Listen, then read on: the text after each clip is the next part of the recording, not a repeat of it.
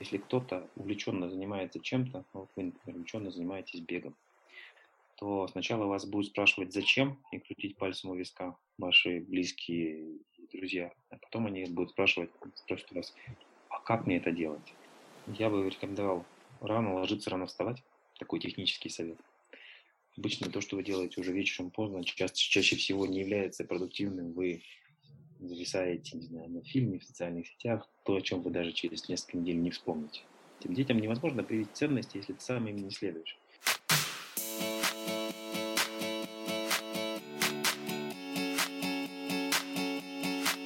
Всем привет! Это подкаст «Морское время» и я его ведущая Марина Шарипова. Морское время – это время для обозначения всех тех вещей, которыми вы всегда хотели заниматься, но пока что не могли найти на это времени. Я приглашаю в свой подкаст героев, предпринимателей, визионеров, которые рассказывают о любимом деле, успехах и провалах, делятся опытом и точками роста и мотивируют вас, моих слушателей. Это второй сезон и пятнадцатый эпизод «Морского времени». Слушать подкаст можно в Apple подкастах, Google подкастах, Яндекс Музыке, Castbox и на моем YouTube-канале под названием Мари Шири. Я хочу поблагодарить своих патронов Ахмедьяра Сайлаубекова, Гани Султанова, Жаркын Зинулину, Сауле Сергазинову и Санжара Хасанова. Вы тоже можете финансово поддержать независимый подкаст «Морское время», став моим патроном. Вся информация будет в описании. И сегодня в гостях «Морского времени» Михаил Иванов, сооснователь издательства «Ман Иванов и Фербер», сооснователь издательства Smart Reading, тренер и триатлет, Smart Reading – это библиотека Summary на лучшие нон-фикшн, то есть нехудожественные книги. И в этом эпизоде мы поговорим с Михаилом о будущем книгоиздания, селф-паблишинге и о том, как меняется книжная индустрия, а также о спорте и жизни в Америке, распорядке дня и личной эффективности. Настройтесь, это будет длинный и очень полезный эпизод. Спасибо большое, Михаил, за то, что согласились прийти в подкаст «Морское время». И начинаем мы с Блица. А, я задаю короткие вопросы, вы отвечаете, коротко или длинно, как вам удобно. Что вы успели сделать за сегодня? Сложно сказать одной, одной части. А, не знаю, это много слишком за сегодня. Я действительно много успел еще за сегодня сделать, но мне кажется, сложно объяснить это все не вовлеченным людям. А как вы думаете, в чем ваше призвание? Мое призвание еще не нашел. А какую книгу вы сейчас читаете? Я сейчас читаю книгу про спорт. Как называется, рассказы про британский футбол 80-х годов. Она называется «Олимпиец». Кого вы читаете в соцсетях? Дмитрия Чернышева читаю с удовольствием. А Зину Кикибжанова читаю с удовольствием. Спасибо. Ваш идеальный отдых – он связан с физической интеллектуальной активностью. Например, спортивный лагерь с велосипедом в горах, совмещенный с, с креативными сессиями, связанными с мозговыми штурмами. И ваша идеальная работа?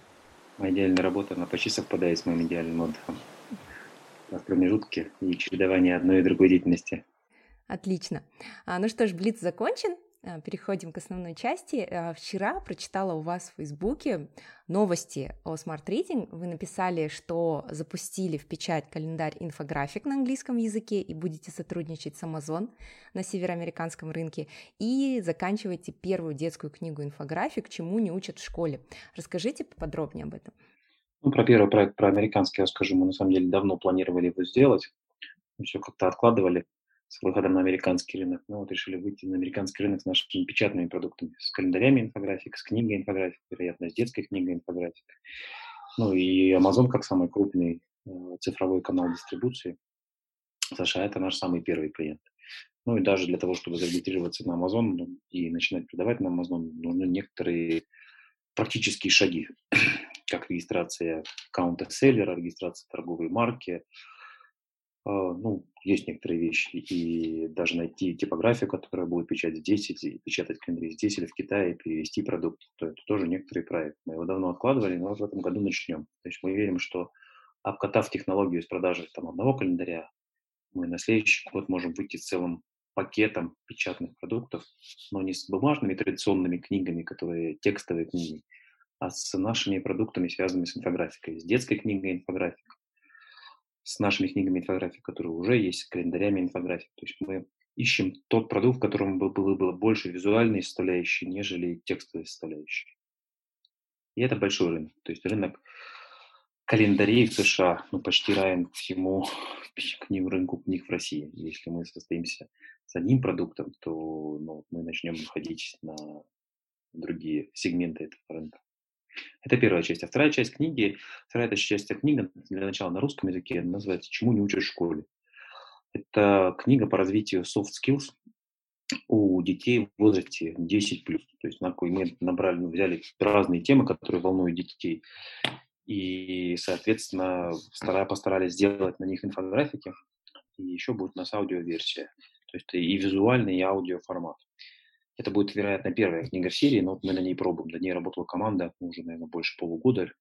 Мы работаем, там будет 40 инфографики, будут такие вопросы, как ставить целые цели, их достигать, откуда берется сила воли и как ее применять, чего от меня хотят родители, как мне строить отношения с детьми, с людьми другого пола. Ну, есть такие вопросы, которые, в общем, людей касаются, но обычно в школе нас больше учат писать формулы, физики, химии, математики, нежели чем таким soft skills, которые на самом деле пригождаются в, в течение всей жизни. Посмотрим, как этот продукт будет. Это экспериментальный продукт. Мы его создали с нуля. У моей супруги была идея по созданию серии таких книг. Вот мы работаем с командой, которая нам помогает. Она на самом деле как редактор этой книги работает. И, и вот совсем с нуля продукт. И мы верим, что он будет успешен не только в России, но и на других рынках, на других языках. А вы можете для а, моих слушателей объяснить, что такое инфографика и как делается инфографика по книге? Да, конечно. Э, инфографика – это визуальное отображение ключевых идей, которые есть в книге, если мы говорим, наверное, про книгу. Например, если мы возьмем 7 навыков высокоэффективного лидера, вот там есть все эти 7 навыков, и они как-то визуально изображены, так что вы можете бросить взгляд на инфографику и увидеть, что освежить знания, которые у вас были связаны с этой книгой, потому что много людей довольно читало 7 навыков, но очень немного людей помнят все 7 навыков и могут их назвать во, взаимосвязи. Интересно, кстати, по поводу summary. Вот есть книга «7 навыков», которая хорошо ложится в summary. Есть есть книга «Восьмой навык», которая по объему почти 400 страниц, и там всего лишь про один навык. Даже очень мало людей, которые прочитают все 400 страниц, помнят, о чем же все-таки этот восьмой навык. Вот, поэтому многие книги хорошо поддаются а, вот такому суммированию, то, чем мы занимаемся. Мы, э, наверное, в России сейчас одни из самых больших производителей инфографик. Невозможно сделать саммари на книгу, не, э, инфографику на книгу, не сделав саммари. Потому что если вы дадите любому, даже самому очень талантливому художнику книгу, сказать, прочитай книгу и нарисуй какие ключевые идеи в ней, он не сделает. То есть есть два этапа. Первый – это создание саммари. Второй – это формирование технического задания человеку, который будет графически изображать э, ключевые идеи эти книги. Ну и, соответственно, уже работа художника – это уже только там, третья часть, которая за ним. Поэтому никто, кроме нас, по большому счету, и не мог сделать такой проект. Нашим первым большим заказчиком был Сбербанк. У них есть большая библиотека Сбербанка, там 100 книг, порядка 100 книг. И мы сделали всю библиотеку в текстовом формате, в формате summary, в формате аудио summary и еще в формате инфографики.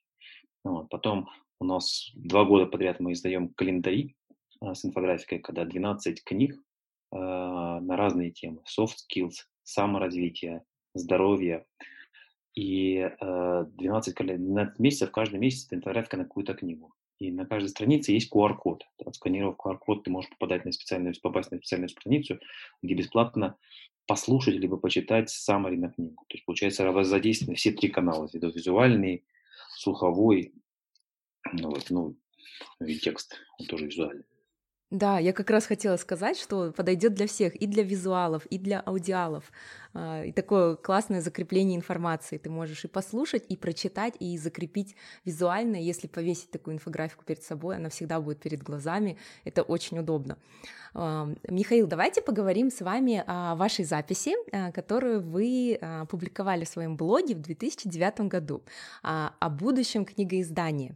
Вы тогда провели параллель будущего будущего книжной индустрии с развитием музыки, то есть что все будет в электронном формате, и я хочу сейчас зачитать ваши мысли, и давайте обсудим, а, сбылось ли это за 10, почти 11 лет или нет.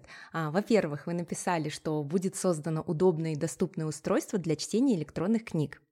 Второе. А, создана единая удобная платформа для публикации и продажи книг. Третье. Выработан единый формат распространения электронных книг. И четвертое. Появится массовая привычка покупать и читать электронные книги. Мне кажется, все сбылось. Э, я не мог предусмотреть в 2009 году роста подписных платформ и создания и такой популярности Summary. Но, по сути, вот мы это воплотили еще эти два этих тренда, помимо тех четырех, про которые я тогда писал. Сейчас э, в книжной индустрии есть несколько моделей которые используют издатели, и авторы, и другие типы игроков. Есть контент-хаусы, условные издательства, которые создают контент и потом его дистрибутируют в традиционном виде в виде бумажных книг, либо в электронном виде через электронные магазины. Есть другие игроки, такие как э, ну, платформы, такие как Litres, например, или Storytel, или MyBook, или Smart Reading, которые сами не производят контент, но при этом представляют удобную платформу для клиентов, которые потребляют книгу или аудиокнигу в цифровом формате, где вы можете купить поштучно, вы можете купить одну книгу, а можете купить подписку. И чаще всего стоимость подписки равна стоимости одной книги. Стоимость подписки на Smart Reading при, ну, есть разные тарифы, ну, есть, 499 рублей в месяц. При этой стоимости вы получаете, за эту стоимость вы получаете доступ к библиотеке из ну, порядка 1200 наименований, то есть 600 аудиокниг, 700, 700, 700 текстовых и 150 инфографий. Это всего лишь стоимость одной книги, если бы купили ее полностью в свое владение. Ну, примерно то же самое, как работает, ну, в какой-то степени, как работает Netflix. А есть другая модель, когда издатели, когда Litres, компания Litres, например, наша, не создается сама, сама книги, но она просто представляет удобную платформу для людей. И инвесторы, и будущее считается за платформами, а не за издателями. Потому что чаще всего большие авторы начинают напрямую работать с платформами, им, в принципе, не очень нужны издательства. И self-publishing очень сильно развивается. То есть люди, которые понимают, что если они разместят, что они могут на ключевую платформу, в принципе, разместить самостоятельно книги. Если они это понимают, то, в принципе, им не очень нужно издательство. Вот, поэтому о, очень важный тренд, связанный с тем, что платформы оценивают э, инвесторы оценивают выше, чем производители контента.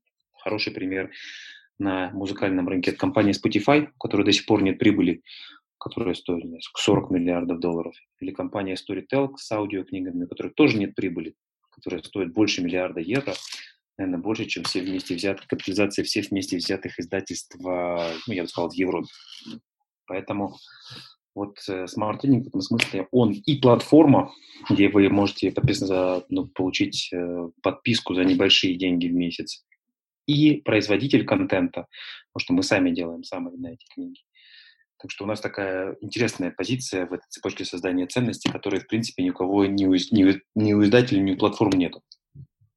Да, на самом деле вы опередили время, потому что 10 лет назад э, а, еще мало кто мог подумать о том, чтобы подписываться на Netflix, да, или, допустим, Apple Music. Э, все как-то хотели обладать, физически купить этот фильм, э, физический альбом. Э, у меня такой вопрос. Вот я не раз слышала, что сам издат для авторов это как бы не очень хорошо. То есть э, сам издат, издать, издать книгу может каждый, у кого есть деньги, а лучше, когда на тебя обратила внимание издать издательство и предложила тебе издать книгу. Что вы думаете об этом? Знаете, это очень интересная история сейчас. Вот раньше была монополия на рынке контента. Вот я написал книгу, ну, вот мы с Михаилом Фербером написали руководство по маркетингу профессиональных услуг. Приходим в одно издательство, нам говорят, ну, тема слишком узкая, мы не возьмем. Приходите в другое, тема слишком узкая, мы не возьмем. И вы, по сути, остаетесь один на один своей книгой. Никакого селф-паблишинга раньше не было, никакого YouTube не было, никаких подкастов не было. А сейчас, если у вас есть что сказать, то вы можете сказать это в любом канале. Авторы, в принципе, не очень много зарабатывают на, ну, на, на книге. Я бы сказал, что заработок автора на книге стремится, едва окупает то время, которое он инвестировал в э, создание этой книги. Это даже, кстати, даже самых успешных авторов. Есть исключения, но это скорее исключение. При этом представьте, что вы, что вы разбираетесь в какой-то теме, в узкой теме. Приведу вам такой пример. Я решил вспомнить, как делать выход силы на турнике в YouTube набрал «Как делать выход силы на турнике». Там есть десяток видео о том, где рассказывается, как делать выход силы на турнике. И у некоторых видео просмотров больше нескольких миллионов. То есть некоторых коротких видео, где человек объясняет базовые принципы упражнений, и он получил и несколько миллионов просмотров. Стоимость создания этого видео ну, стремится к нулю. То есть тот человек нужен с телефоном и человек другой, который показывает, который знает, как это сделать. В принципе, за несколько миллионов просмотров человек точно получил больше денег, если бы он написал книгу, в которой бы он рассказывал, как делать выход силы. Есть целые, есть целые, ну то есть люди, которые ведут каналы по каким-нибудь знаю, домашним улучшениям, которые не собираются писать книгу, бессмысленно писать книгу. Поэтому формат книги, он в целом меняется. Особенно то, что касается нон-фикшн книги. Если мы говорим, что fiction книгу люди читают для удовольствия, во fiction книге «тебя люблю» или «я», или «я тебя люблю», не те же слова представили по-разному, разный смысл. А в нон-фикшн книге все-таки вам важно получить ключевую идею, которую вы, которую вы хотите услышать. Есть целые большие каналы у Google, когда они приглашают авторов и снимает часовое видео, где автор рассказывает про свою книгу. В принципе, за час обычно автор рассказывает столько, сколько ну, внутри вы книги найдете. Или там есть теды, в которых они приглашают авторов и книг, и людей, которые не обязательно написали книги. У нас, на самом деле, в МИФе книга номер три была книга моего товарища Александра Аванесова про организационную структуру. Он ее не написал. Потому что написание книги ну, – это большая инвестиция времени. Очень занятой человек, у него не было этой, этого времени для того, чтобы написать книгу. Вот есть множество людей, которые не пишут книгу, но обладают компетенциями и знаниями. Поэтому, ну, то же самое, не знаю, Рубен Варданян, к которому я с уважением отношусь и которого я с удовольствием слушаю, он не написал книгу, по крайней мере, я об этом не знаю, может быть, он написал. Но его интервью я всегда слушаю с большим, с большим э, интересом. Более того, у книги есть временной лаг. Вот про коронавирус бессмысленно было писать книгу, потому что никто не знал, что это такое, да. Про, а вот когда случилось это, ей было множество интервью докторов, экономистов, еще кто-то. Они более актуальны, чем, соответственно, книга. Мы сделали серию таких э, саммари на выступления очень известных людей, э, там, Рэя Далио, Билла Гейтса, э, Юваля Харари, когда, когда они во время пандемии, они ну, делали какие-то свои предсказания, свои какие-то, свою оценку ситуации. Мы, у нас был очень колоссальный интерес к такому типу summary на выступление. Во-первых, не все слушают на английском языке, ну или читают. Во-вторых, не все знают, где найти. Ну и в-третьих, часто бывает, что это огромный, ну, огромный массив. Буквально сегодня, когда мы записываем с вами это интервью, было выдающееся событие, когда в Конгресс вызвали руководителей четырех крупнейших технологических компаний. Амазона, Гугла, Microsoft и Facebook. И они давали то, что называется testimony, то есть они отвечали на вопросы конгрессменов. Это пять с половиной часов запись. Запись фантастически интересная, она была в прямом эфире. Но невозможно смотреть пять с половиной часов. Но я бы, например, с удовольствием прочитал э, summary на, ну, по самым ключевым идеям. И может быть мы это сделаем, я подумаю. Что все-таки в России и, там, не очень большая аудитория этим может интересоваться. И для нас самое главное еще понимать, как мы это монетизируем, потому что за каждым вот такой штукой, но есть работа. Есть работа редактора, корректора и так далее. Вот, поэтому ну, вот Summary – это очень интересный формат, особенно в сжимающемся времени. Я проводил такое исследование, что и как читают SEO-компании. Я просил десяток SEO, включая там SEO Headhunter, SEO Kiwi, SEO компании «Первый бит», крупная технологическая компания. У них у всех очень мало времени на традиционное, на традиционное чтение. При том, что мы стали очень технологичны. Сложилось так, что время у нас стало не меньше, а больше, не больше, а меньше. Поэтому Summary, особенно аудио Summary, мы видим, как растет тенденция потребления аудиоформата, потому что это вторая активность. Вы едете на машине, вы едете на велосипеде. На самолете сейчас мало людей летает, но раньше летало больше. Вот. И вы, как вторую активность, вы слушаете сам. Поэтому мы видим очень большой интерес. Сам, например, я в основном слушаю, я не читаю с, э, с экрана, то есть я не читаю книги с экрана. Я слушаю аудиокниги, и я читаю бумажные книги. Кстати, вы спросили, что сегодня там делаю. Мы сегодня с сыном почти целый час читали Гарри Поттера, но мы читали его в, на бумаге. Какое у вас видение а, книжной индустрии через 10 лет? Вот что будет в 2030 году? Ну, мне кажется, что книги, безусловно, останутся, как остались сигары, при том, что сигареты являются большой индустрией, как остался театр, потому что кино является большой индустрией.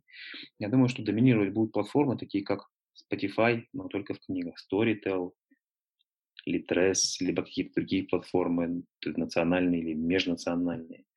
Большие авторы все по большей части будут работать с платформой на, на, напрямую. Издатели останутся, но их будет очень немного. Я думаю, что сильно будет будет, будет очень расти self-publishing, когда если вы написали какую-то книгу, которая достойна внимания, вы ее опубликовали и продвинули, и вы получаете 70% от выручки. Думаю, что до, до, сильно будет продолжать расти аудиосегмент. Я думаю, что формат нонфикшена будет сильно сжиматься. То есть никто уже 400-500 страничные книги не будет, с одной стороны, писать, с другой стороны, читать. Вот. Ну и в целом, я думаю, что э, ну, индустрия, если она будет переходить на подписную модель self-publishing, она сохранит объем, то есть она не будет сильно падать. Но вот э, ценность перераспределится от издателей к платформам и авторам. А, а как вы думаете, появятся ли в будущем авторы, которые будут уже издавать не книги, а summary? То есть писать не книгу, а уже готовые summary, и вы будете их издавать, к примеру. Ну, я могу сказать так, что у нас есть авторы, которые хотят, чтобы мы сделали summary на книги, которые они делали. Потому что часто бывает, что они понимают, что целую книгу не прочитают.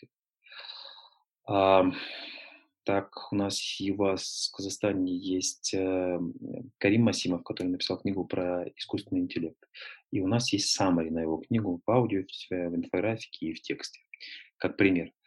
И э, очень часто мы, если делаем summary на книгу на русскоязычного автора, мы обязательно ее авторизируем. Что это значит? Мы находим контакты автора, мы пишем ему, что мы делаем summary на вашу книгу, вот, вот оно. Посмотрите, пожалуйста, не упустили ли мы ничего важного и мы авторизируем summary всех наших русскоязычных авторов.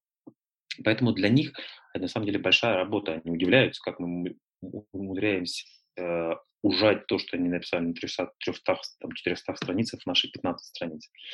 Поэтому у нас есть такой формат Smart Read книги, то есть несколько человек, с которыми мы работаем, они написали сразу смарт книги. То есть это небольшой формат, закрывающий тему ну, на неопределенном в определенном небольшом формате. Но это отдельный шаг, со шаг по развитию селф-паблишинга. Я не до конца уверен, то, что нам нужно туда идти, пока мы технологически к этому не готовы, и ну, я не уверен, что есть такой большой спрос. А вот про self-publishing. Получается, каждый, у которого есть идея в будущем, ну вот а, давайте порассуждаем в будущем, сможет а, самостоятельно выпустить свою книгу. А как же вот элемент а, факт-чекинга, проверки информации? Получается, ну вот, грубо говоря, даже вот во время пандемии мы столкнулись с огромным количеством фейковой информации из-за того, что каждый блогер — это сейчас СМИ, и он мог писать о чем угодно. И, как вы думаете, произойдет ли это тоже с книгами? То есть нет никого, кто мог бы проверить эту информацию, и продукт сразу выдается вот читателю. Ну, это обратная сторона self-паблишинга. То есть есть э, сейчас, когда есть издатели, часто издатели делают и факт-чекинг, и редактуру, и корректуру. Self-паблишинг берет это на себя, и то есть у вас есть, есть доверие автора или нет, нет доверия автора. Если мы говорим про художественную литературу, там не нужен факт-чекинг. Там чистый вымысел автора. А если мы говорим про нон-фикшн литературу, ну, вы сами выбираете, вы доверяете или не доверяете автору. На самом деле и в книгах, э, даже которые проверялись авторами, там тоже есть много э, преувеличений, вымыслов и так далее. Знаете, есть такой э, эффект, чем ближе вы знакомы с ситуацией, если, не знаю, SEO компании какой-то пишет свои воспоминания, как все на самом деле было, если вы работали в этой компании, вы понимаете, что о чем-то он умолчал, что-то он приукрасил. И часто бывает, что, ну, не то чтобы он врал напрямую, ну, вот, ну, так, немного искажал информацию. Поэтому, ну, я думаю, что это не критическая проблема. Если у вас сейчас при, при наличии интернета и поисковых систем, если вам почему-то кажется, что автор там где-то что-то не договаривает, в принципе, можете проверить сами. То есть это на вас лежит ну, источники, проверить источники информации. Спасибо. А давайте поговорим про Smart Reading, и именно меня интересует, как пандемия и карантин а, сказались на Smart Reading. У вас увеличилось количество подписчиков или уменьшилось? Вообще, какое влияние вы ощутили? Ну, смотрите, а, я скажу сразу, у нас увеличилось количество подписчиков частных. У нас июнь по продажам частным подписчикам был лучшим месяцем в истории компании. Июль, вот сейчас он заканчивается, но я думаю, что он тоже будет совсем немного, если отстанем от дня, то немного. То есть мы идем по восходящей в том, что касается частных подписчиков. У нас э, во время пандемии мы с середины марта до середины апреля дали бесплатный доступ, полный бесплатный доступ к нашей э, библиотеке. Мы ее полностью открыли. И мы получили довольно значимый приток клиентов. Мы получили 50 тысяч новых клиентов, но не платящих, а тех, кто mm-hmm. попробовал, попробовал наш э, сервис. Многие э, люди поступили, ну, также многие сервисы. Вопрос, как нам удалось, и им удалось потом конвертировать тех людей, которые э, пришли к нам, в наших подписчиков. Мы целенаправленно не просили оставить вас данные вашей карточки, чтобы потом не было такого, а вот теперь мы спишем деньги с вашей карты. Такого не было, и, соответственно, мы предложили потом а, тоже антикризисный тариф, который был 999 рублей на 3 месяца. Вот сейчас как раз он подходит к концу, и мы ну, посмотрим, как он сконвертировался. Вот. При этом у нас просели корпоративные продажи, потому что крупные, даже такие крупные, как клиенты, как Сбербанк, Лукойл, Телеком, из Казахстана BI Group, они все поставили э, бюджеты, то, что называется, на холд. Сейчас э, они не знают, как у них будет продажа развиваться во втором полугодии, поэтому все, что не является для них essential, то, без чего компания не может жить, они поставили на холд, и поэтому ну, мы испытываем проблемы, связанные с корпоративными клиентами. А, давайте поговорим о том, как устроена работа в Smart Reading, потому что мне очень интересен этот процесс. А, впервые я к вам обратилась за комментарием а, в подкаст «Книгометр», где я являюсь автором и соведущей, и мы записывали эпизод про книги нон-фикшн, и вы рассказали нам, как вы делаете summary говоришь про Smart Reading, я даже не знала, что это основал Михаил Иванов. Да, да, Михаил Потому Иванов. что, когда я по работе что-то ищу, и мне очень-очень лень читать эти книги, я залезаю в Smart Reading, это очень удобно. Мы спросили у Михаила, как происходит процесс написания этих кратких саммари, кто этим занимается и как это устроено. Давайте послушаем. Приветствую. На связи Михаил Иванов, сооснователь Smart Reading и издательства Ман Иванов и Федор. Меня просили рассказать, как мы делаем саммари на книге. Вот мне интересно, проскальзывает ли субъективный взгляд в саммари или это исключено? Ну, всегда есть субъективный взгляд. Мы стараемся в саммари... Э,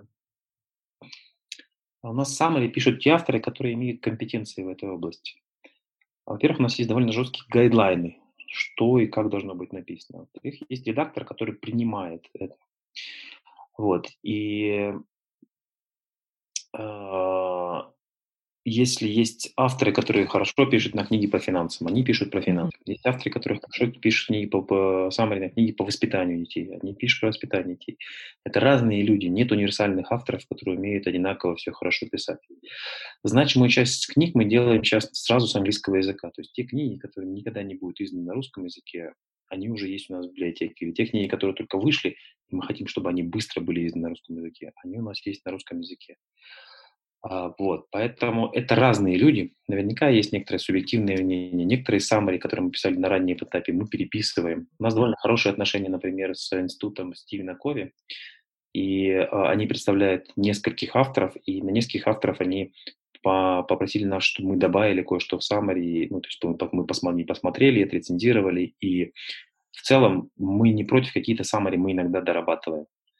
Но при этом я могу сказать так, ну вот, наверное, сейчас нет ни одной ни одного бестселлера, ни одной той книги, которая нам понравилась, которой сейчас у нас нет в библиотеке. Мы выкладываем по два, по два саммари в неделю. У нас сейчас есть запас порядка 100 саммари. Я думаю, что, может быть, мы увеличим количество саммари, которые мы будем выкладывать. А сколько у вас авторов? И физически они находятся в разных странах? Да, физически находятся все в разных странах, не знаю, Израиль, США. У нас даже есть автор, который работает в России на Камчатке, довольно отдаленный регион. Вот, поэтому авторов у нас много. Их, я думаю, постоянно, с которыми мы работаем, человек 15. Вот. С, ну, есть, есть временные авторы, которые, с которыми мы работаем. Но в такое ядро это человек 15. Мы, кстати, сейчас вот, э, воспользуюсь рекламой, и мы ищем автора, который бы, это был даже не автор, а такого продукт овнера нашего блога. То есть человек, который бы отвечал за эффективность работы наш, нашего блога. То есть такая тоже shift. Вот вы говорили, как изменится индустрия. Вот мне кажется, что через, там, даже через пять лет в, в издательствах тех, кто сохранится, и тех, кто будет успешный, разработчиков и тех людей, таких продукт-оунеров будет работать значительно больше, чем редакторов, корректоров, верстальщиков, вот таких людей. И вот как раз сейчас мы такого ищем продукт-оунера на наш блог. Потому что если вы такой продукт-оунер можете быть человеком, который отвечает за результат, о том, чтобы блог э, привлекал э, людей, которые потом и конвертировались в наших подписчиков, то напишите мне. Отлично. Обязательно воспользуйтесь этой возможностью. А, напишите Михаилу, и будет круто, если через мой подкаст кто-то найдет работу.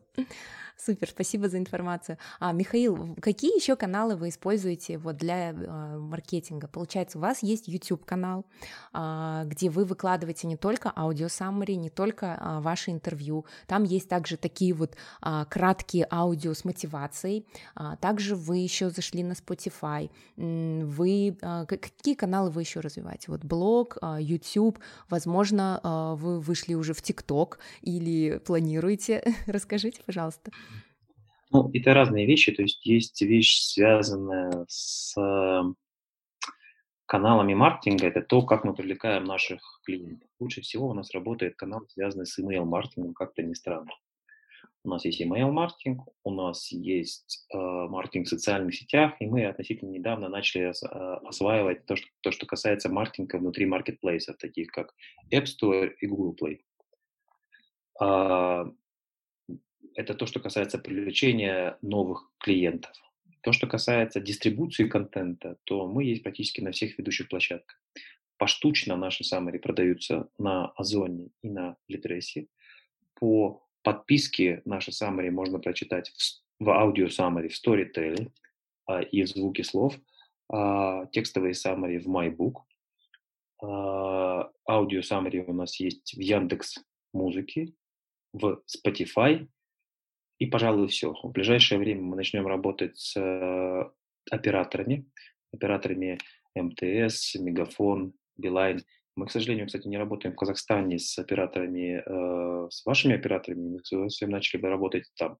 Вот, так что мы как стараемся быть как Кока-Кола, то есть на расстоянии вытянутой руки от э, нашего потребителя. Если вам удобно, не знаю, вот Audible я забыл, кстати, э, упомянуть. Вот мы начали э, продаваться в том числе в американском Audible. То есть во всех тех каналах, где продаются аудиокниги, мы будем. И плюс во всех стриминговых сервисах мы экспериментируем. Пока мы не, например, Spotify, пока мы не докрутили модель, как нам зарабатывать Spotify, и если мы ее не докрутим, мы оттуда уйдем. Но пока вот мы экспериментируем. Интересно. Spotify а, буквально несколько недель назад зашел на рынок СНГ, э, пришел в Россию, в Казахстан. Все очень долго это обсуждали вот в digital мире. И что самое забавное, там нет подкастов. Они сказали, что это не перспективное пока для Но мы, кстати, выложили подкаст. У нас сейчас есть наш подкаст, который мы записываем. Вам, кстати, тоже может быть интересно. Мы записываем наш подкаст пока роботом. Что это значит? Ну, во-первых, давайте я про места расскажу, где мы выкладываем наш подкаст. Мы выкладываем Spotify. Несмотря на то, что его нет в России, там, в странах СНГ, он есть в мире, там есть наш подкаст. Мы выкладываем в Яндекс Музыке, и мы сейчас будем еще выкладывать в Storytel. То есть наш подкаст мы дистрибутируем по разным каналам. Что значит, мы записываем подкаст э, роботом? То есть мы берем какие-то очень интересные статьи, ну, например, мы сделали большую аналитику, сейчас лучшая книга, книги по психологии. То есть и довольно большая работа была произведена, в какой области психологии, в каком порядке читать, какая проблема у вас есть, какие книги читать. Мы сделали такой текст. Из текста мы ро, э, роботом записали аудио, и это аудио пойдет во все эти три подкаста. Э, те статьи, которые мы публикуем в блоге, мы тоже ключевые статьи пишем в аудиоформате, но мы пишем их робот мы пишем роботам э, вот такого типа статьи, а все аудио summary мы пока пишем все-таки с э, настоящими актерами, ну, голосами тех людей, которые профессионалы. Супер. А, вот у меня тоже как раз, когда мы, когда вы рассказывали про будущее книжной индустрии, я подумала, а, будет ли а, искусственный интеллект в будущем писать книги, допустим, какую-то книгу по всем материалам в интернете о маркетинге, какую-то одну сборную книгу, ведь сейчас уже способен на это. Знаете, Пелевин часто опережает свое время, у него один из романов как раз этот был такой искусственный интеллект, э, детективный роман, который был написан роботом искусственным интеллектом. Еще был такой, знаете, было два таких консультанта, которые тоже называется, писали книги Яндексом, как это делается. Вы заходите в Яндекс, смотрите самые популярные запросы. Одно время самый популярный запрос в Яндексе был «Почему я такая дура?» Вот этот пример. Но вот вы находите запрос популярный, но я не знаю, например, как стать популярным Инстаграм-блогер. И смотрите, сколько таких запросов. Понимаете, что их много. Ну, не знаю, миллион в месяц. Яндекс показывает эту статистику. Говорите, все. Теперь мы пишем книгу на «Как стать популярным Инстаграм-блогером». Собираете все статьи, есть такие литературные афроамериканцы, ну, условные такие студенты, которые за небольшие деньги могут сделать компиляцию. Что-то дописываете, ставите свое имя и издаете. Когда у вас 20 книг на популярные темы, вот они как-то выстреливают. Так что такая стратегия даже у некоторых массовых писателей, она работала. Кстати, ну, так что, ну, вот, во-первых, это то, что уже существовало вручную, где не было искусственного интеллекта, но искусственный интеллект, вероятно, может э, делать э, книги, может быть, даже может делать саммари на книге, но работающего такого я пока не читал, не видел. Будет интересно через 10 лет прослушать. Если мы с вами опять запишем подкаст, может быть, уже а, мой какой-то искусственный двойник, искусственный интеллект будет брать у вас интервью, и также ваш искусственный двойник. Михаил, а, я э, рассказала некоторым своим друзьям, спортсменам, а, марафонцам и триатлетам о том, что беру у вас интервью, и попросила их задать несколько вопросов. И все их вопросы касались не спорта, а именно бизнеса. Вот, потому что вы достаточно известная фигура в Казахстане и именно как тренер по триатлону. Поэтому вопрос такой от меня, что именно вам дает тренерство, почему вам нравится быть тренером? А, знаете, я когда переехал в США, когда я продал свою долю в издательстве Манованов Фербер, у меня был период несколько лет, когда я ну, достаточно много сам тренировался. У меня до этого была страсть к триатлону. Практически первый год, когда я переехал в Болдер, я сразу отбрался на кону, что довольно непросто для человека, у которого нет спортивного прошлого.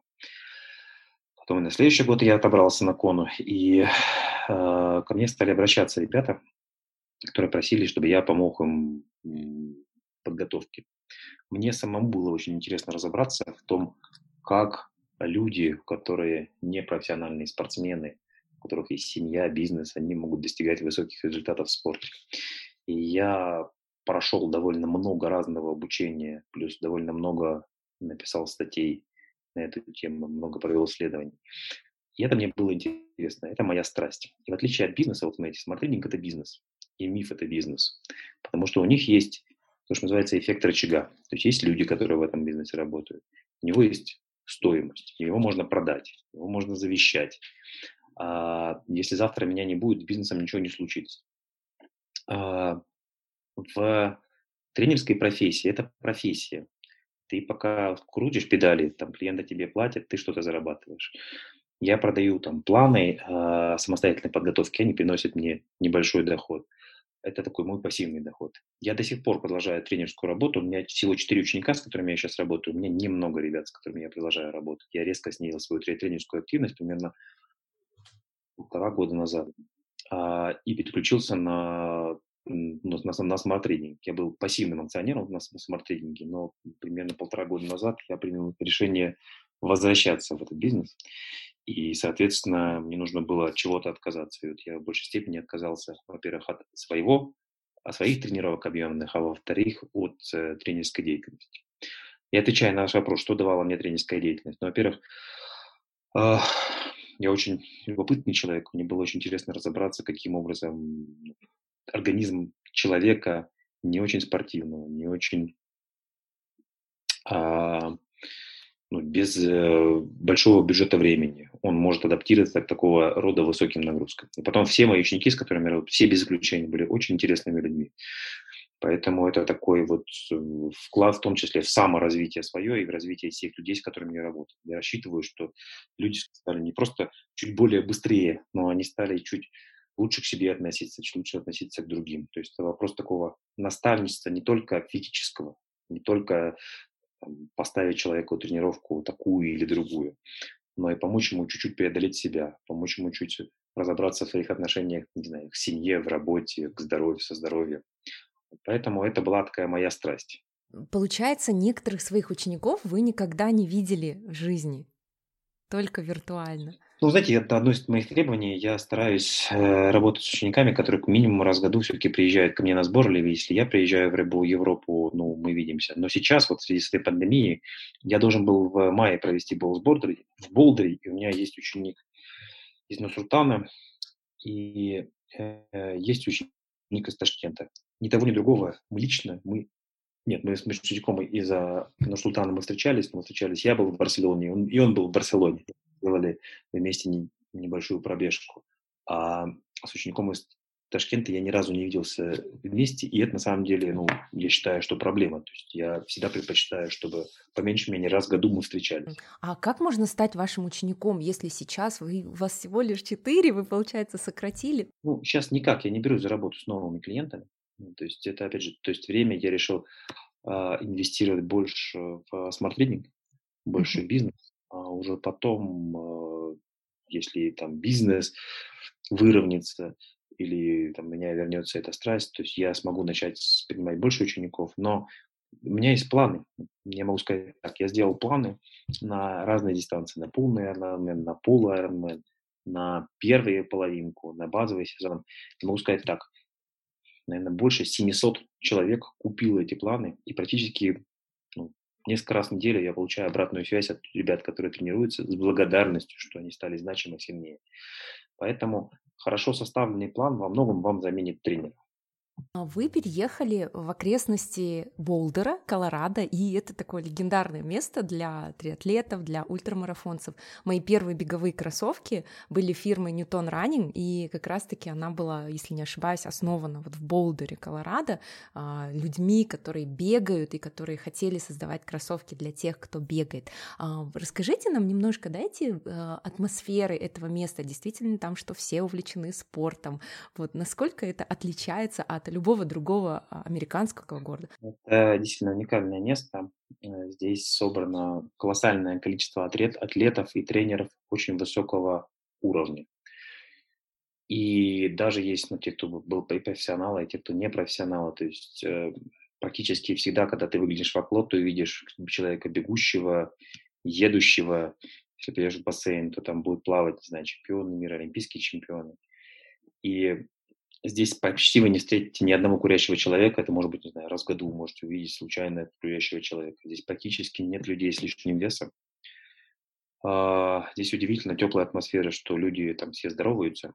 Это очень приятно, когда ты едешь на велосипеде, и все проезжающие на встрече велосипедисты здороваются, или когда ты бежишь, все люди здороваются. Интересно, что люди берегут, берегут друг друга, и даже, например, на трейле сейчас, если ты в горах где-то бежишь, ты встречаешь другого человека, метров за 20, когда люди надевают ну, банданы, чтобы не надышать на другого человека. Там все ходят в масках, и даже если ты что в горах или где-то на велосипеде, ты встречаешь кого-то, кто едет более-менее близко к тебе, ты обязательно надеваешь бандан. Ну, или маску человек, смотря что у него есть. А здесь есть, здесь живет Фрэнк Шортер, это олимпийский чемпион и серебряный медалист э, на, в марафонском беге. И он один из организаторов забега, который называется Boulder Boulder. Это самый крупный в мире забег на 10 километров. В нем принимает участие 50-55 тысяч человек, и чтобы запустить его требуется 2-2,5 часа, потому что волны не запускаются. Что интересно, что профессионалы на этом забеге бегут не в начале, как обычно на марафоне, самые быстрые, а в конце. Mm-hmm. они так рассчитывают тайминг, что последний человек добегает финиш на стадионе. То есть финиш, наверное, все садятся. Это в выходной обычно, то, что называется Memorial Day никто не спешит, все садятся на стадионе, и на стадион, когда только заканчивают последние, вбегают первые бегуны на 10 тысяч метров. Интересно, что это не индивидуальная, а групповая гонка, то есть там два человека должны быть в команде. И на этой гонке самые большие призовые после марафонов для, ну, для людей. То есть призовые действительно очень большие, собираются очень сильные команды. Есть тоже интересный гандикап, когда сначала выбегают женщины, а потом выбегают мужчины. И задача мужчин догнать женщин, задача женщин, чтобы мужчины их не догнали. Супер. Так что это очень спортивный город. Но, наверное, сейчас а, приостановлены все соревнования, как я понимаю. Или они все-таки идут? Буквально на прошлой неделе были первые старты.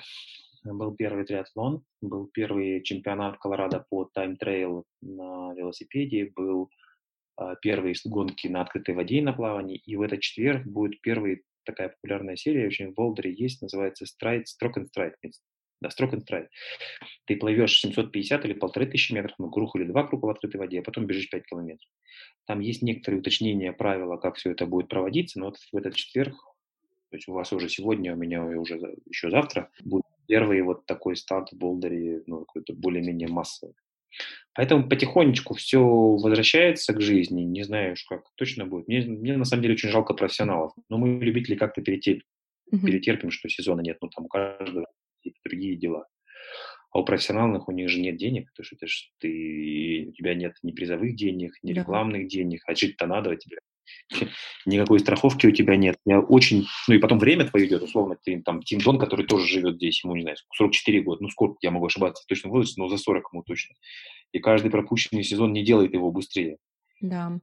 Что у многих людей из-за этого может сломаться карьера, а они все-таки это не американские футболисты, которые получают, не знаю, 50 тысяч долларов в неделю. Они получают, дай бог, чтобы они 100 тысяч долларов в год кто-то заработал. Их не так много таких профессиональных атлетов. Это точно, да. А, говоря о российских, казахстанских городах и о массовом спорте, ну вот за последние пять лет, а, как непосредственный участник забегов, да, как человек, который бегает и плавает, я действительно вижу, что популярность марафонов, триатлона, марафонского плавания возросла. Но до массовости пока еще, конечно, далеко. А, может быть, поделитесь какими-то мыслями, вот как можно а, развивать спорт так, чтобы вот он был и доступен всем, и интересен всем. Есть такая хорошая книга, называется «Скованная одной сетью». Она говорит о том, что если кто-то увлеченно занимается чем-то, ну вот вы, например, увлеченно занимаетесь бегом, то сначала вас будут спрашивать, зачем, и крутить пальцем у виска ваши близкие друзья. А потом они будут спрашивать, спрашивают вас, а как мне это делать? Поэтому люди, которые занимаются увлеченно спортом, они вот создают такую спортивную пандемию. И это постепенно будет расти. То есть, ну и в США, я вам скажу так, вот в 80-х годах, в 70-х, марафон бегали одни фрики.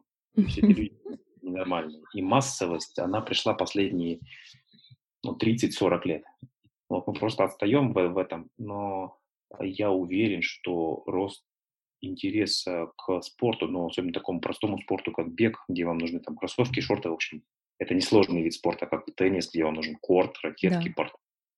Он точно будет расти. Я вижу почти как экспоненциально рос интерес э, к бегу в Москве. Я помню, когда я начинал бегать я, в 2009-2010 году, а там в парке особо никого не, не встретишь. А сейчас, когда я приезжаю в Москву, там и по вечерам и девушки по, по одному бегают в парке. В Америке мало городов, в которых девушки могут позволить себе бегать по одному в парке. Кстати, Москва в этом смысле очень безопасный город. Ага, из чувства безопасности, да, получается? Не бегают поодиночке в Америке? В Штатах нет, в Штаты mm. довольно...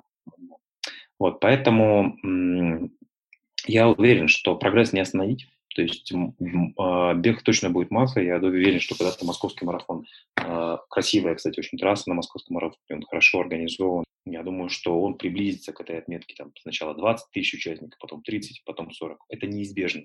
Да, я бегала десятку на московском марафоне, а в прошлом году я была болельщицей, мы поддерживали а, марафонцев, стояли на 38-м километре и а, ловили их взгляд, и, наверное, те, кто бегал марафон, знают, что наступает стена, и уже после 30-35 километра ты, у тебя уже взгляд человека, который хочет, чтобы поскорее это все закончилось. Это невероятные чувства. А, кстати, вот пандемия, говоря про Алмату, э, стали больше бегать потому что у нас до сих пор закрыты бассейны, фитнес-клубы, и что остается, это индивидуальные пробежки. Поэтому люди, которые никогда не бегали, они начали бегать, и более того, мы начали ходить наконец в горы, потому что мы были закрыты на два месяца, потом второй карантин, и вот пока государство нам разрешает там по три человека собираться, ходить в горы, а, люди начали это делать. Так что вот ну, это заложено внутри человека, особенно человек, который себя чувствует, он понимает, что без движения, качество его жизни очень падает. А у вас там действительно очень красивые горы. Я когда был у вас в гостях, поднимался и на Чембулак, и на Плотину. То есть вот мне очень понравилось. То есть там уникальная такая ну, атмосфера. Ты очень близко к городу, то есть ты практически через да. полчаса на природе. вы переехали в США уже в зрелом возрасте. Вы поменяли и страну, и бизнес, и место жительства. Какие были сложности на этом пути? Эм, ну, несколько. Я, знаете, я когда мне было 14 лет, я переехал с Северного Кавказа из Нальчика в Москву. И культурный шок переезда из Северного Кавказа в Москву был у меня больше, чем культурный шок переезда из э, России в США. Ага. В принципе, здесь все очень логично организовано.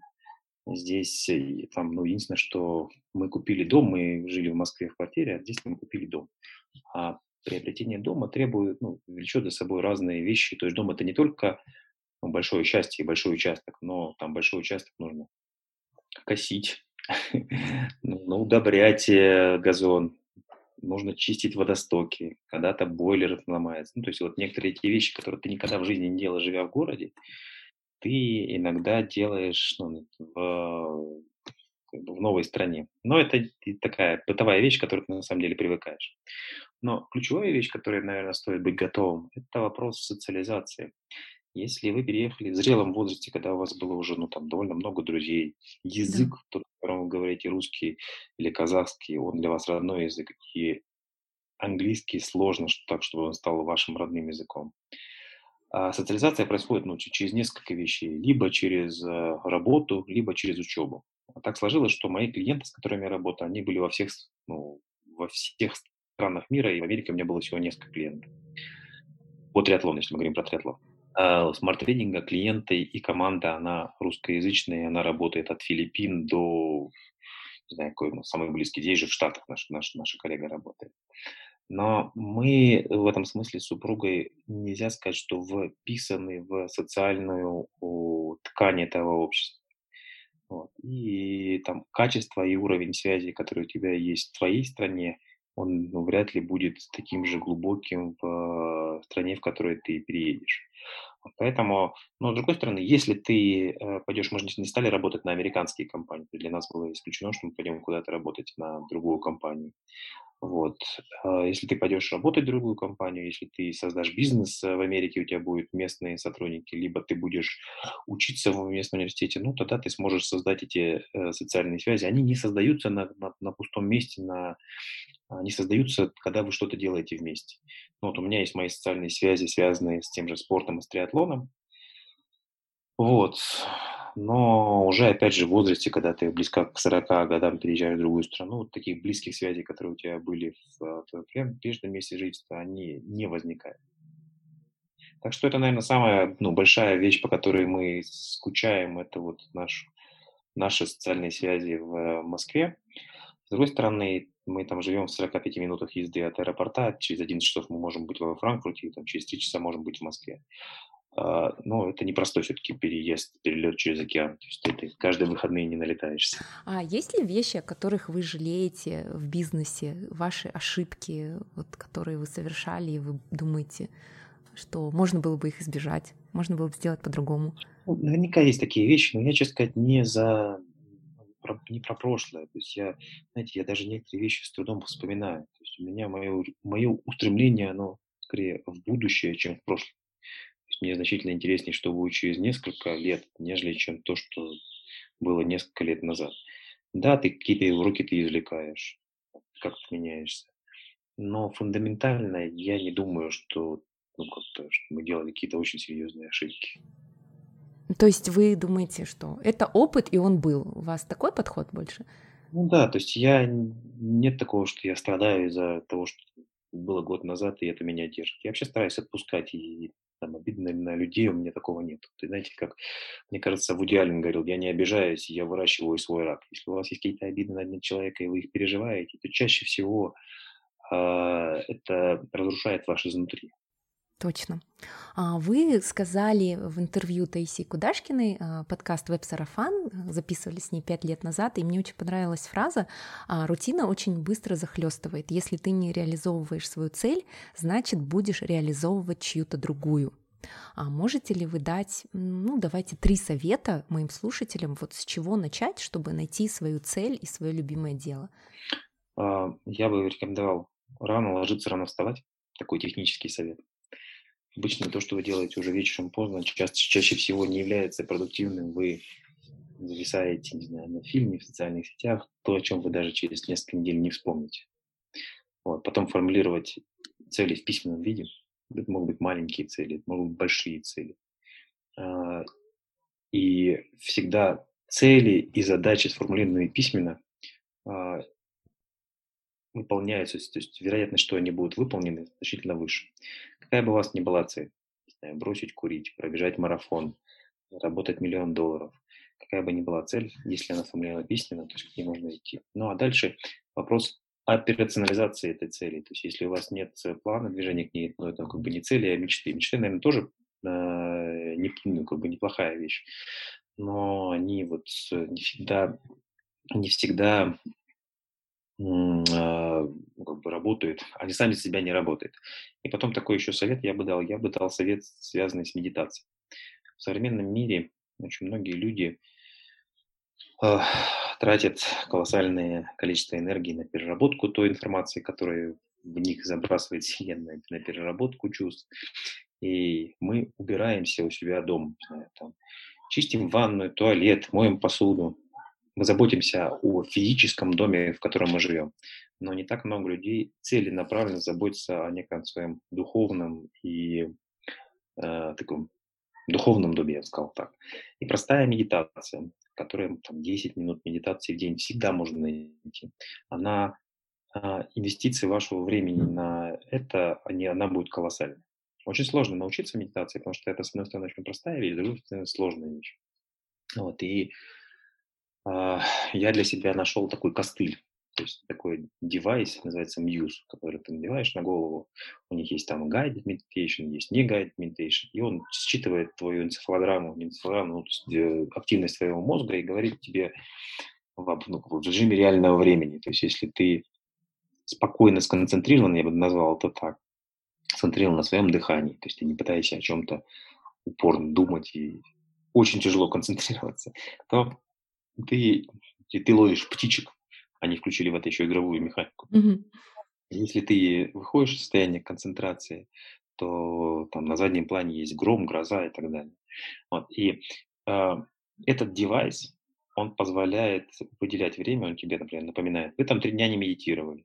Ну, он позволяет тебе выделять 10 минут в день, которые всегда можно выделить вот, э, и практиковать медитацию. Я на самом деле столкнулся, особенно когда-то мне поразило это в книге Рэя Далио, который рассказывал, что он медитирует, это для него тоже очень важная часть его самосознания. Он рассказал, что Битлз привезли в США практику медитационную, моду на медитацию, он вот от них с тех пор начал медитировать.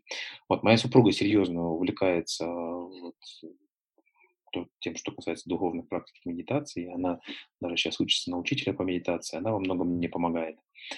Вот. Но если у вас нет такой серьезной поддержки, то возьмите какой-то костыль. Да. А Михаил, а что вам помогает бороться с информационным шумом? Как вы его ранжируете? Ну, я, честно сказать, нельзя сказать, что я плохо, я хорошо справляюсь. Я, ну, в смысле, все-таки довольно информационно зависимый человек, хотя у нас нет дома телевизора. А, но того же самого интернета его он с легко перекрывает, перекрывает э, телевизор. Вот. Поэтому, ну, та же самая, например, длинные велотренировки, особенно в тех местах в горах, где нет никакой связи, это естественным образом об, обрывает э, вас от информационного шума. Михаила, поделитесь, какой у вас распорядок дня? Ну, я стараюсь вставать рано, то есть где-то еще до шести. Вот. Потом, а, если я успеваю делать какую-то беговую тренировку или йогу, то я стараюсь ее делать. Обычно у меня в 7 уже первые звонки, в 6.37 утра у меня первые, первые звонки, и первая половина дня посвящена коммуникациям с клиентами, с командой. А, ну, а вторая половина дня, опять же, зависит от того, дети в школе или не в школе. То есть последнее время, там они 4 последних месяца или сколько уже их не было в школе, там а, расписание сбилось. А так я обычно отвозил э, либо одного ребенка, либо сразу двоих детей в школу и мог делать тренировку где-то там. И тоже зависит от времени года. Например, сейчас жарко бегать с утра. Если выбежал после 9, уже жарко. Если мы говорим про бег, то это либо нужно до 9, либо, соответственно, уже вечером. Либо на дорожке, если это лето. А зимой, наоборот, холод. Бегать 6 часов утра или от 7. Холодно, еще темно. Вот. Поэтому еще на самом деле зависит от сезона. Ну, в общем, то есть, есть очень простые принципы. Нужно ложиться рано, вставать рано. А, по поводу еды я стараюсь, чтобы промежуток в еде, в еде был не меньше 12 часов. То есть если ты поел условно в 7 часов вечера, следующий прием пищи не раньше, чем в 7 часов утра. То есть э, это называется интервальное mm-hmm. голодание. Голодание здесь неправильно, но некоторые люди доводят там до, до 16 часов. Это есть окно 8 часов, когда они едят, а 16 часов они не едят. Но для меня это многовато получается. Я люблю поесть. Вот.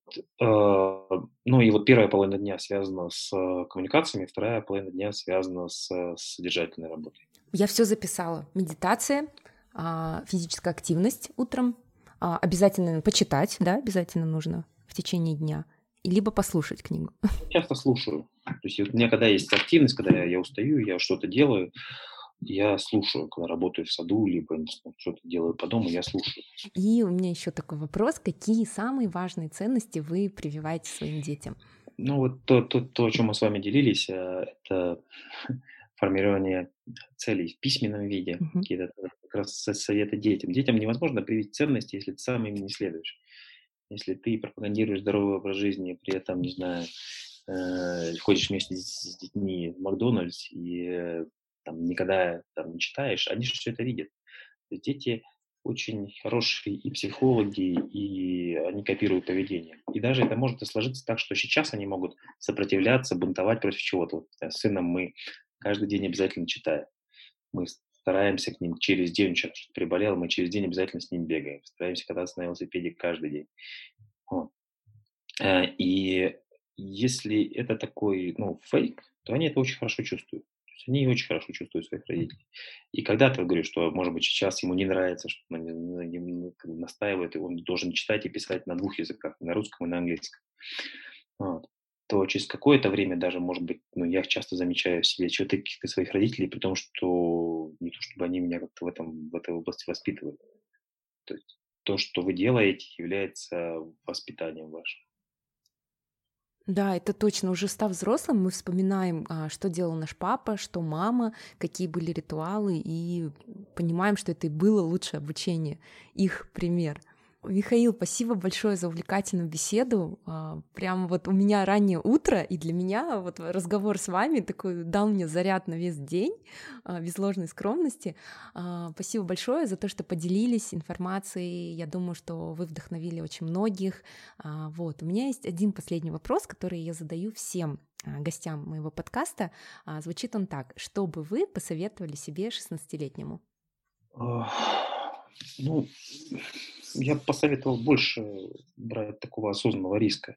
То есть чаще всего мы жалеем не то, что, о чем, что, о чем мы сделали, а то, чего мы не сделали. То есть вот эта проактивная позиция, которая у меня, в принципе, есть в жизни, она очень помогает. Может еще даже более проактивную позицию. Я вспомнил, знаете, такой случай.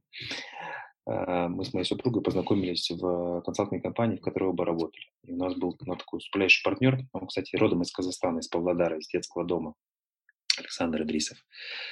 А, он честно сказал, мы были в Ялте на каком-то сборе, он рассказал, парни, знакомьтесь с девушками. Все время вы видите в метро красивую девушку, подойдите, познакомьтесь. Они же, говорит, сами хотят с вами познакомиться, но им же еще больше стеснительно, чем вам. Но в крайнем случае не сможете познакомиться видите красивую девушку, идите познакомьтесь. Такой хороший был случай и как раз пример про проактивные позиции. И ну, вот в том числе вот в нашей книге, по, в детской книге по инфографикам мы будем рассказывать про ну, отношения между полами, о том, что уместно, что неуместно. Вот. Поэтому проактивная позиция в жизни, она приводит к очень большим результатам. Спасибо.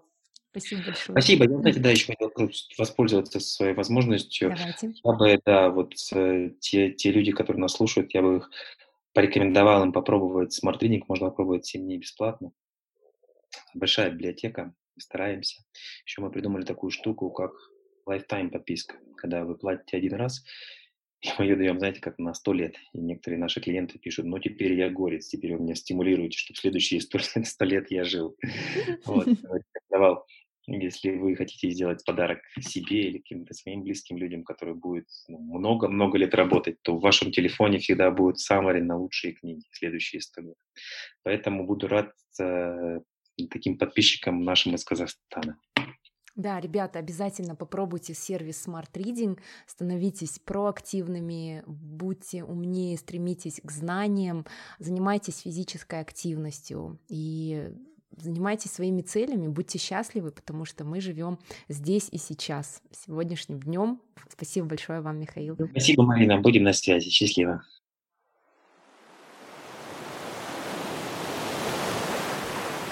Спасибо большое всем, кто дослушал этот эпизод до конца. Я напомню, что в гостях у меня был Михаил Иванов, сооснователь издательства Ман Иванов и Фербер, сооснователь издательства Smart Reading, тренер и триатлет.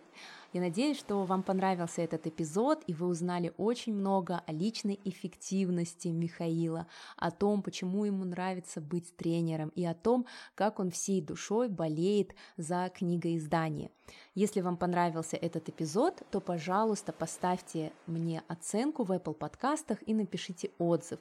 Вы также можете отмечать меня в сторис, я в инстаграме Мари Шери, присылайте свои отзывы, критику, я буду очень рада все это услышать. Подписывайтесь на Михаила, все контакты, э, ссылки на социальные сети и на Reading я оставлю в описании к этому эпизоду. Да, и не забывайте, что у эпизодов в подкастах есть описание, где вы можете найти все упоминания, все, а, все книги, всех личностей, которых мы упоминали в этом эпизоде. И, конечно, вы можете стать патроном, финансово поддержать этот подкаст для того, чтобы у меня была мотивация записывать его дальше и делать для вас классные интервью. Вся информация опять-таки в описании.